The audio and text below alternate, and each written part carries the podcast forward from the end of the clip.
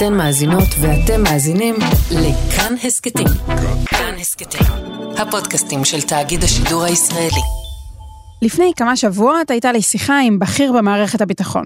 שיחה כזו שהתארכה גם למחוזות שנגדיר אותם הגיגיים. לא רק לדבר תכלס על איראן או על המתרחש במסדרונות בוושינגטון, בירושלים או בתל אביב, אלא גם קצת התבוננות היסטורית. ואז הוא אמר לי את המשפט הבא: גילי, כולם פשוט רוצים להיות קטאר. כולם רוצים לדבר עם כולם. שלום, אני גילי כהן ואתם על עוד יום, הסכת האקטואליה של כאן. ובמציאות המזרח תיכונית שמשתנה כל רגע, כשרוחות מלחמה מנשבות באופן מתמשך, כשכולם מנסים להבין, אז מה קורה פה עכשיו? באיזה צד אנחנו על המגרש המשוגע הזה של הפוליטיקה העולמית? אז יש מדינה אחת, אגב, קטנה למדי, פחות משלושה מיליון איש, שגם הם, מרביתם בכלל לא קטרים, שנדמה שהצליחה להיות בתפקיד המפתח הזה של השחקן העולמי, שיכולה לדבר עם כולם, מאיראן ועד לישראל, מרוסיה ועד ארצות הברית. שלום רועי קייס, ראש תחום העולם הערבי. שלום גילי. אז בואו נדבר על זה. איך קטאר עושה את זה? את יודעת, זו מדינה שבאמת אני חושב שהצליחה במשך, אה, מאז שנות ה-90, לעשות דברים שהרבה מעבר לגודלה היחסי. בסופו של דבר זה כסף, יש לה הרבה מאוד כסף, והיא יודעת להשתמש בו בצורה הנכונה ב- באזור. כלומר, היא עושה מלא מלא לובי, בדיוק. שבואו נגדיר את זה רגע, היא בסוף משלמת לאנשים, בכירים, לשעברניקים כאלה, כדי שיהיו היחצנים שלה. נכון, גם זה- בוושינגטון. ואיך זה עוזר לה? היא מעצמה תקשורתית שהחלה עם ערוץ אל-ג'זירה שפועל עד היום, אבל גם כמו שאת אומרת, היא עושה לובי בהמון המון מקומות בעולם כדי לשווק את עצמה כמתווכת האולטימטיבית בכל סכסוך. איך שלא תרצי, היא שם. עזה, כמובן שכולנו יודעים מה היא עושה עם חמאס, את יודעת, אה, מטוסי המנהלים שטסים מתל אביב, מבן גוריון לבין דוחה, אבל לא רק שם. תראי, למשל תיקחי מה שקרה בקיץ האחרון, אפגניסטן. טליבן משתלטים על אפגניסטן, מראות בלתי נתפסים מנמל התעופה של כאבול הבירה, אזרחים שרצים אחרי מטוסים על מסלול ההמראה בשעה שארגון הטליבן עומד להשלים את ההשתלטות על הבירה. וקטאר הופכת להיות הכתובת. עכשיו נגיד, אם האמריקנים רוצים לדבר עם טליבן, מה שהם עושים, מדברים עם הקטרים, יש להם נציגות. הנציגות הקטרית זה הנציגות האמריקנית אה, בכאבול. ומשברים בעולם זה לא משהו בדיוק שחסר כל כך. נכון. אמ, גורם מדיני שאני דיברתי איתו, אמר לי ככה, במזרח התיכון של היום אין שוטר אזורי, אין בעל בית, אין איזה כללים, אין איזה חוקי תנועה, וקטאר פשוט מנצלת את הסיטואציה הזו.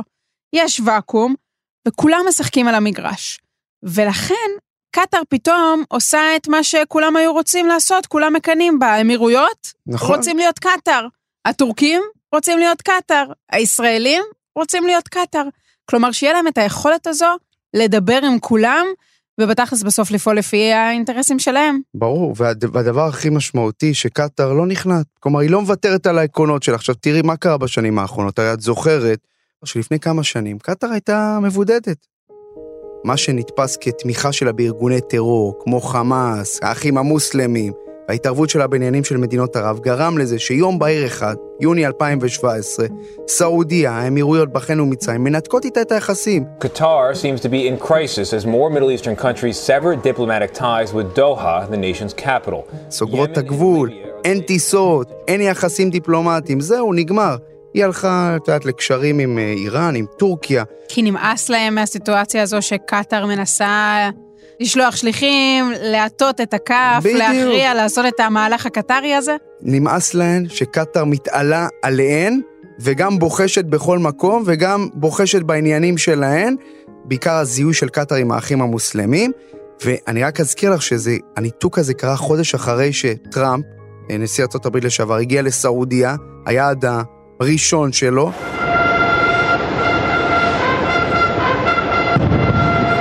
Donald J. Trump arriving in Saudi Arabia for his first foreign trip as president. This is a high stakes, eight day, five country mission, which the White House hopes might. וגם הוא נתן להם, למדינות האלה, גיבוי.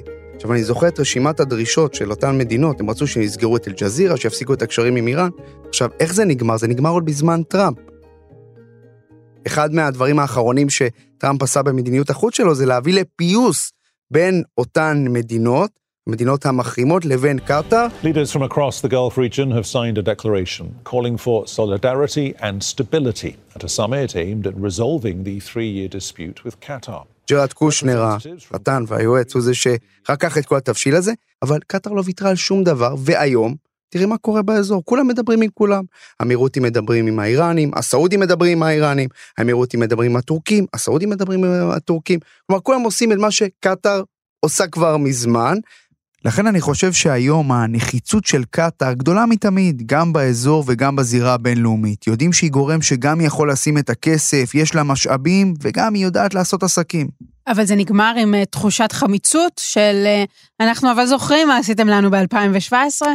תמיד יש תחושת חמיצות. את יודעת, גם עכשיו שכולם מתחבקים, את יודעת, ואנחנו רואים את אה, אה, האמירותים מתחבקים עם הקטרים פתאום, והסעודים מתחבקים עם הקטרי, וכולם מתחבקים, אני לא חושב שמישהו שוכח. והיריבות, בעיקר האידיאולוגית, נותרה.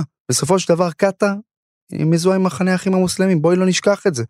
והמחנה השני, הוא שונא את האחים המוסלמים. זה לא, זה משהו שהוא אידיאולוגי, אז גם אם יש עכשיו איזושהי עודנה, ויכול להיות שהיא תהיה ארוכה, יכול להיות, אני לא חושב שהיא תהיה לנצח. כי בסופו של דבר, צריך גם להבין שבמפרץ, אה, מעבר למדינות ערב, יש שם מאבקי יוקרה מאוד גדולים, לא רק בהקשר המדיני, אגב, בהקשר הכלכלי.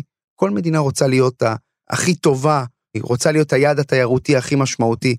הרי בסופו של דבר, כשהקטרים מארחים את המונדיאל, אז הם הופכים להיות יעד התיירותי הכי מבוקש בשנה הקרובה. הם קצת לוקחים את המקום של דובאי, של מקומות אחרים, אז אני חושב שזה לא הולך לשום מקום, למרות השלום היחסי שיש בין הצדדים.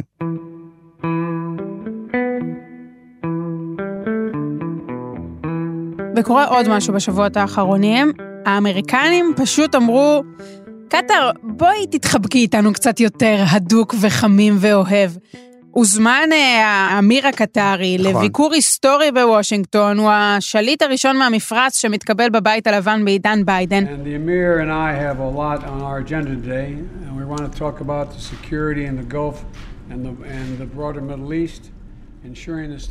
מה כל זה מסמן? אז זהו, זה מסמן שיש איזשהו גם שינוי איתת. משהו קרה שם בחילופי המשמרות בוושינגטון. את יודעת, אנחנו זוכרים שטראמפ, הביקור הראשון שלו היה בסעודיה, שהוא סימן את סעודיה והאמירויות כפייבוריטיות שלו במפרץ, אבל הגיע ממשל ביידן עם קצת יותר ביקורת על, את יודעת, גם על הפרות זכויות אדם בסעודיה, גם מצרים ששייכת לציר הזה, וקטאר פתאום קרנה עולה, למרות ש... אתה יודע, גם קטאר יש שם הפרות זכויות אדם, נאמר את זה בשקט, אבל זה בגלל הלובי שהם עושים, אז זה פחות נראה לעין. אז אני חושב שגם אה, קטאר אה, חוזרת למעמדה הקודם, מה הייתה בזמן ממשל אה, אובמה, ששם באמת אני חושב שהמעמד שלה היה רם, היא וטורקיה, ואני חושב שגם לנוכח המשברים הבינלאומיים, צריכים את קטאר, כמו שאת יכולה להבין, בגלל שבסופו של דבר קטאר יש לה משאבים מאוד גדולים, לאו דווקא בנפט, אנחנו הזמן חושבים, יש למדינות האלה נפט, לקטאר יש גז, וזה משאב שצריך אותו עכשיו. אז בוא נדבר בדיוק על זה. איך קרנה של קטאר עולה במהלך אה, המשבר המתפתח הזה בין רוסיה לאוקראינה? אז קטאר, כדי לסבר את האוזן, היא מספר שלוש מבחינת ייצוא הגז הנוזלי בעולם. יש לה שדות גז טבעי אדירים. זה למעשה ההון שהיא, היא עושה אותו מה, מהשדות האלה. עכשיו, היא מתכננת ב-2026-2027 להיות מספר אחת בעולם. 126 מיליון טון נוזלים מתכוונת לייצא בשנה. כשאת מסתכלת על מה שקורה עכשיו במשבר הזה בין אוקראינה לרוסיה, אחד האיומים זה איום האנרגיה. רוסיה מייצאת 40% מהגז למדינות האיחוד האירופי. אם קורה מצב של באמת אה, יש בלגן, אז אה, אנחנו, יכול להיות שצריך חלופה. ואז ארצות הברית אה, פונה למי שיכול לתת את החלופה, מי שיכול לתת את החלופה הזו בזמן חירום, וזאת קטאר. אבל את יודעת, כמה קטרים, כשאמיר קטאר מגיע לוושינגטון והכל טוב ויפה, והוא פתאום, את יודעת, חבר בנאטו, אז בסופו של דבר הם אומרים, רגע, אנחנו לא יכולים למלא את הכל. והם יודעים לשחק את המשחק, כי הם הסוחרים הכי טובים באזור, אם את מסתכלת על זה, איך שאת לא אה, מסתכלת על זה. עכשיו, מה זה נותן, נגיד, הסיפור הזה, ביידן אמר שהוא מתכוון להכריז עליה, כי בעלת ברית לא חברה בנאטו. אז מה זה הסיפור הזה? יש סך הכל 17 מדינות שבמעמד הזה, אה, גם מדינות ערביות, במפרץ, שימי לב, רק כווית ובחריין. שימי לב מי לא נמצאות שם, כווית mm-hmm. ובחריין בגלל שהצי החמישי האמריקני נמצא שם, וזה נותן לקטאר עדיפות מבחינת ציוד צבאי, טכנולוגיה צבאית אמריקנית, הכשרות, אם היא תקבל את המעמד הזה. כלומר, זה מקרב עוד יותר, ולמעשה הופך אה, את אה, הברית בין ארצות הברית לקטאר להרבה יותר אה, ביטחונית וצבאית ממה שהיא הייתה פעם. שנגיד שגם על הפרק עכשיו יש גם עוד משהו מאוד מעניין שקורה בארצות הברית לקטאר, קטאר רוצה לקנות עשרות מטוסי בואינג חדישים, היא מעדיפה אותם על, על איירבוס, כלומר, יש פה הרבה, הרבה שילובי אינטרסים בין הצדדים, בואי בוא נקרא לזה ככה. לא מפתיע שעסקות נשק כלולות במסגרת ההתקרבות וההתחממות הזו, אבל היינו רגילים לחשוב שהכסף הגדול, התעשיות האמריקניות רק מחכות לכסף הסעודי שיגיע אליהן. מה פתאום קטאר? אז אנחנו מדברים פה על חילופי משמרות בבית הלבן. אני חושב שהסעודים כבר קצת פחות פייבוריטים. קשוגי was in fact murdered and dismembered, and I believe in the order of the crown prince. And I would make it very clear, we were not going to in fact sell more weapons to them. אמנם זה היה קמפיין בחירות, אבל אי אפשר להתעלם ממה שהוא אמר על יורש העצר הסעודי, על בן סלמן, ברקע פרשת אה, חיסולו של העיתונאי ג'מאל חשוקג'י והפרות זכויות האדם. אני לא חושב ש... חושב שגם אם יש איזשהו ניסיון להראות שהכל בסדר ביחסים, ויש עדיין, הקשרים מתנהלים ויש אינטרסים והכל, אבל בסופו של דבר אין מה לעשות, סעודיה היא כבר לא הבן היקיר של הממשל האמריקני, צריך לזכור את זה. וגם אני אזכיר עוד משהו, שבקטאר יש בסיס מאוד גדול אמריקני, אלודייד, יש הבסיס, אני חושב, האמריקני הכי גדול באזור, אז אני חושב שזו תקופה מאוד יפה לקטרים, מה, מהזווית האמריקנית. תור הזהב של הקטרים. אמר לי גורם אה, אמריקני לא מזמן, שאחרי שהוא ביקר בסעודיה, היה קשה לחלק מהציבור האמריקני שהביקור הזה ייבלע בגרון, ירד בגרון. איך הקטרים מצליחים להתחמק מסוגיות זכויות אדם, מסוגיות אה, שמעניינות את הקהל הליברלי-פרוגרסיבי בארצות הברית? הרי בוא נודה על האמת, רועי, זה לא ששם לא מתים אנשים, נכון. זה לא ששם יש אה, משטר אה, אוהב ומחבק כל אדם באשר הוא. אני חושב שמצליחים אולי לעשות אה, את זה יותר בסטייל, מה שנקרא. אני, אני, צר לי שאני אומר את זה, אבל זה למעשה, כלומר לעשות את זה בצורה שיותר חומקת מתחת אה, לרדאר, וכמו שאמרת, אני חושב שיש להם לובי מאוד משמעותי, שמצליח, כלומר מבחינה גם תקשורתית וגם מבחינה מדינית, אה, מצליח אה, להבליט את הנחיצות של קטאר בהשוואה להפרות זכויות אדם שלה. הרי תראי, את יודעת, יש את הביקורת הזאת על קטאר שעכשיו אנחנו פחות משנה למונדיאל, האירוע הגדול, שאלפי עובדים זרים מתו בבנייה של המתקנים, של האצטדיונים. אף אחד, אני לא חושב שארצות הברית או אף מדינה מערבית הולכת אה, באמת להחרים את המונדיאל הזה בגלל, בגלל זה. את יודעת, עכשיו שיש את אולימפיאדת החורף בבייג'ינג, שמענו הרבה יותר איומים בנושא. אז אני חושב שיש פה גם סוג של צביעות, ואני חושב שהסיפור של המשבר בין אוקראינה לרוסיה, הוא מדגים עד כמה היא אה, נחוצה אה, בזירה הבינלאומית ובזירה אה, גם העולמית. אז הקטרים עושים הכל כדי לארח את המונדיאל, ואז ישברו חזק לאיזשהו כיוון? לא, אני חושב, אני חושב שדווקא הם הוכיחו שהם הולכים בדרך שלהם. אני חושב ש... את יודעת, קטאר מזוהה עם מחנה האחים המוסלמים, המחנה של טורקיה, טורקיה וקטאר. אה, אני לא חושב שהם סטו בהרבה מזה. אולי, אתה יודע, פה ושם, גירשו פה בכיר, גירשו פה איש חמאס, אבל זה לא באמת, אין פה איזשהו שינוי. כשאני צופה בערוץ אל-ג'זירה, שהוא הנייר לקמוס האמיתי, ואני רואה כמה ביקורת יש שם על האמירויות וסעודיה, אז יש אולי קצת מינון קצת פחות, אבל זה לא שאין ביקורת, כלומר, העצמאות העריכתית נשארת. ואני חושב שבהקשר הזה, מבחינת הקטרים הם ממשיכים בדרך שלהם, לשחק על כל המגרש, בלי יותר מדי סנטימנטים. אה, לאף אחד, משחקים את זה יפה סך הכל, אני חושב, את יודעת. אגב, דיברנו על אולימפיאדת אה, בייג'ינג, היה שם מפגש מאוד מעניין, היורש העצר של אבו דאבי, מוחמד בן זאיד, פעם ראשונה אחרי חמש שנים נפגש עם אמיר קטר, וזה היה נראה דווקא מפגש מאוד לבבי, בין שני יריבים, צריך לומר. אתה מאמין לתמונות, רועי קייס. תראי, אני מאמין לאינטרסים. מוחמד בן זייד אה, מארח את ארדואן, בא לארדואן, מפגש עם אמיר קטר. זה הדברים שאם היינו מדברים לפני כמה שנים, היינו אומרים, זה לא, אין מצב שזה קורה, הדברים האלה. אנחנו רואים שזה קורה, כי בסוף אנשים מבינים ש... את יודעת, הקלפים קצת התערבבו. אני חושב שזה קשור גם לחילופי הממשל בוושינגטון.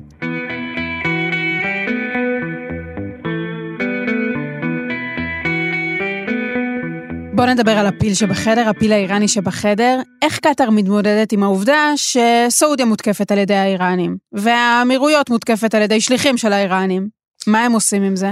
בעיקר מגנים, זה מה שהם עושים עכשיו, כשהמורדים החוסים אה, תוקפים, אז הם כמובן מגנים, הם, הם מראים סולידריות אה, מצטרפים לסולידריות. אה, עם ה- גינוי לא הולכים למכולת. זה נכון, את יודעת, ואני חושב שגם האמירותי וגם הסעודים יודעים, יודעים היטב במי מדובר כשמדברים על קטאר. אני חושב אבל שקטאר, אגב, בהקשר הזה, בצל שיחות הגרעין, היא גם אה, מנסה לתווך בין אה, ארה"ב לבין, אה, לבין האיראנים. כלומר, היא גם מנסה, לנצל את מעמדה היחסית טוב בטהרן, כי בסופו של דבר המדינות שעכשיו מנסות להתקרב לאיראן, קטאר עשתה את זה לפניה, לפניהן, כלומר. הקטרים עושים את מה שהם צריכים לעשות, אני לא חושב שהם יעשו מעבר לזה. כלומר, מי שחשב שהם ינתקו את היחסים עם איראן, זה ממש לא הולך לקרות. וגם המדינות האלה. בואי נזכור, האמירויות, חברתנו הטובה, יש סחר מאוד גדול בינה לבין איראן, יש יחסים מסחריים, אה, גם הסעודים, אה, זה לא, לא הכל שחור ולבן. גם ש- הם עושים קטאר. גם הם עושים קטאר, כן, בדיוק, זה בדיוק העניין. שאלת מיליון השקל, מעמדה של ישראל והקריצה לישראל תישאר מתחת לרדאר? אני חושב אה, שהקטרים עדיין, לפחות הצהרתית, הם עדיין אומרים, אנחנו לא, לא ננרמל עד שלא יקרה משהו עם הפלסטינים. חושב, אני חושב שאם יהיה איזשהו משא ומתן בין ישראל לפלסטינים, זה יפתח הרבה מאוד דברים. כלומר, אני חושב שאף אחד מהמדינות האלה, וגם קטאר, לא מאמינה בקטע של בוא, רק שיהיה פתרון אה, כולל ומושלם. אבל אם יהיה איזשהו משא ומתן, איזה תהליך, אני חושב שזה יכול להביא לנרמול איתם. אבל בלי זה, זה מאוד קשה. כי כמו שאמרתי קטאר, אה, את יודעת, היא לא, היא לא סוטה. היא עומדת מאחורי מה שהיא אומרת. אה, צריך, יש הרבה דברים לבקר אותה, אבל על זה לפחות אפשר אולי להגיד עליה מילה טובה בהקשר הזה. ובכל זאת הם לא מוותרים על הנוכחות אה, כאן, גם עם הפלסטינים, גם עם הישראלים. שליח קטרי נכון? שנפגש כמעט עם כל בכיר ישראלי, הדלת פתוחה בפניו. כן, תראי, מבחינתם איך הם משווקים את זה ככה, אנחנו עושים עסקים הישראלים כדי לעזור לפלסטינים, אה, לא מעבר, זה, זה, זה הטיקט שלנו, למרות שבינינו, שנינו יודעים שבסוף מה הם רוצים פה, הם רוצים פה עוד מאחז שליטה, כמו באפגניסטן, כמו במקומות אחרים בעולם, כמו שהם ניסו לעשות בסוריה, גם כאן בעזה הם רוצים מאחז שליטה, יש פה מאבק על יוקרה, מאבק על אינטרסים, גם, אגב, מול האמריקנים, מאבק מי יקבל את הנשק הכי חדיש. את יודעת, אני זוכר לפני שעה דיברתי עם גורם קטרי, אחרי שהתברר שהאמירותים יקבלו את ה-F-35, והוא אמר לי, למה שאנחנו לא נקבל את זה גם? כי בסופו של דבר כולם רוצים להיות עם הצבא הכי חזק באזור, עם הנשק הכי טוב באזור, ולהראות את העוצמה הכי גדולה באזור. זה, זה הסיפור. רועי קייס, תודה רבה לך. תודה. האזנתם לפרק של עוד יום, ערכו אותו דניאל אופיר ויותם רוזנבלד, עיצוב קול ומיקס רחל רפאלי, ביצוע טכני שרון לרנר. אם היה לכם מעניין, נשמח אם תשתפו את הפרק, מי שמאזין לנו בספוטיפיי, זה הזמן לפנק אותנו בדירוג גבוה. אם יש לכם הערות על מה שאמרנו, אתם מוזמנים ומוזמנות לכתוב בקבוצת כאן הסכתים בפייסבוק. תוכלו לכתוב גם בחשבון שלי גילי כהן בפייסבוק או בטוויטר. עדיף בטוויטר. את כל הפרקים שלנו וגם הסכתים נוספים מבית כאן תוכלו למצוא באפליקציית הפודקאסטים האהובה עליכם או באתר שלנו. אני גילי כהן, נשתמע.